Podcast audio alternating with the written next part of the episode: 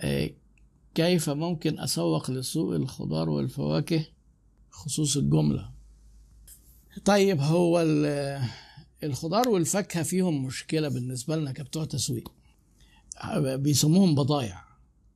لأنك لما تشتري طماطم ولا بصل ما تقدرش تعمل براند. يعني الطماطم ما بيبقاش مكتوب عليها حاجة ولا البصل مكتوب بصل زي البصل طماطم زي الطماطم.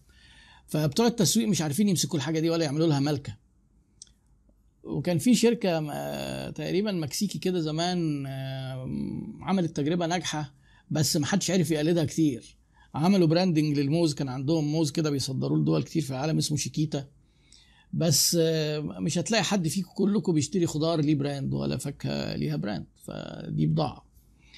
طيب عشان إحنا عشان إحنا نشتغل في ال commodities اللي هي ما في ما ينفعش نشتغل فيها ب brand ال brand اللي هو يخليك تدفع أكتر لأن الحاجة دي متميزة. يبقى أنت محتاج تحاول تجيب الحاجة بسعر كويس وتعامل الناس كويس. الناس ممكن تستريح للمعاملة بتاعتك لو أنت خصوصا هتنزل محلات. لكن لو أنت مثلا آه، محل جملة سوق الجملة ده آه، سوق آه، عرض وطلب عرض وطلب وسعر. حسب حجم الناس اللي بتيجي تدخل السوق تطلب وحسب الناس اللي بتعرض بتلاقي الحاجة قاعدة سعرها يطلع وينزل حسب العرض والطلب لأنها كلها شبه بعضها كلها طماطم.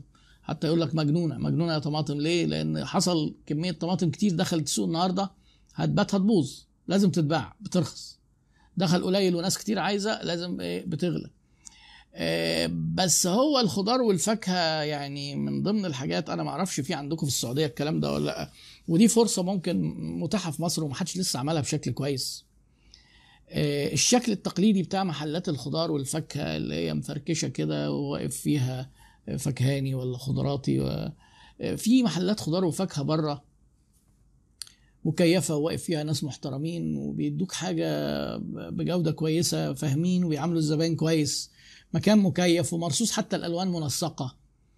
ومهتمين إنها دايما تبقى فريش ومفيش حاجة بايظة. آه، أنا اعتقد دي طبعا لو اتعملت واتعملت سلسلة حتى نبدأ بفروع قليلة هتعرف تشتري كويس وهتعرف أنت يجي لك شريحة ناس عايزة حاجة نظيفة ومش عايزين التعامل ال- بتاع ال- اللي هو الطبقة شوية اللي في السوق ده ممكن تكون مش بتدي لل... مع إن المحترم فيهم على فكرة بيكبر جدا. بنفس القواعد يعني. فدي دي فرصة يعني دي فرصة إنك إن ممكن يتعمل سلاسل آه، لأن سوق الخضار في مصر آه، ويمكن في دول عربية كتير من ضمن آه، مميزاته أو عيوبه إن في حلقات كتير ما بين المنتج والمستهلك. زي ما قلت لكم السلاسل بتتخطى الحلقات. دي دي اللي هي إيه؟ يعني سنة الحياة. ما دام سلسلة هتقوم أنت رايح للمصنع الدواء على طول. لو سلسلة خضار وفاكهة هتروح تجيب من العبور أو هتتخطى العبور وتنزل تشتري من المزارعين. لو نجحت تعمل دي لو حد فيكم محتك بمجال الزراعة الحاجة اللي بتطلع من الأرض بتاعها كيلو بجنيه بيوصل للمستهلك ب 10 و15 جنيه أو 2 جنيه تلاقيه يوصل ب 10 جنيه. شايفين المارجن ده؟ هيسمح لك بقى إيه؟ لو السوق ب 10 وأنت عامل brand تبيع ب 12 13 والسوق بيشتري من بتوع الجملة ولا العربيات اللي بتعدي دي بيشتروا بستة بسبعة لا انت ممكن تشتري باتنين. فده موديل يعني يستحق الدراسة والاستثمار فيه. في جالا. يعني ممكن ده يكون اسم المصدر الأخ محمد بشار كيلاني بيقول لك في فواكه مصري معروفة جدا في الخليج باسم جالا ممكن ده يكون اسم المصدر ممكن بتتعرف من الكرتونة.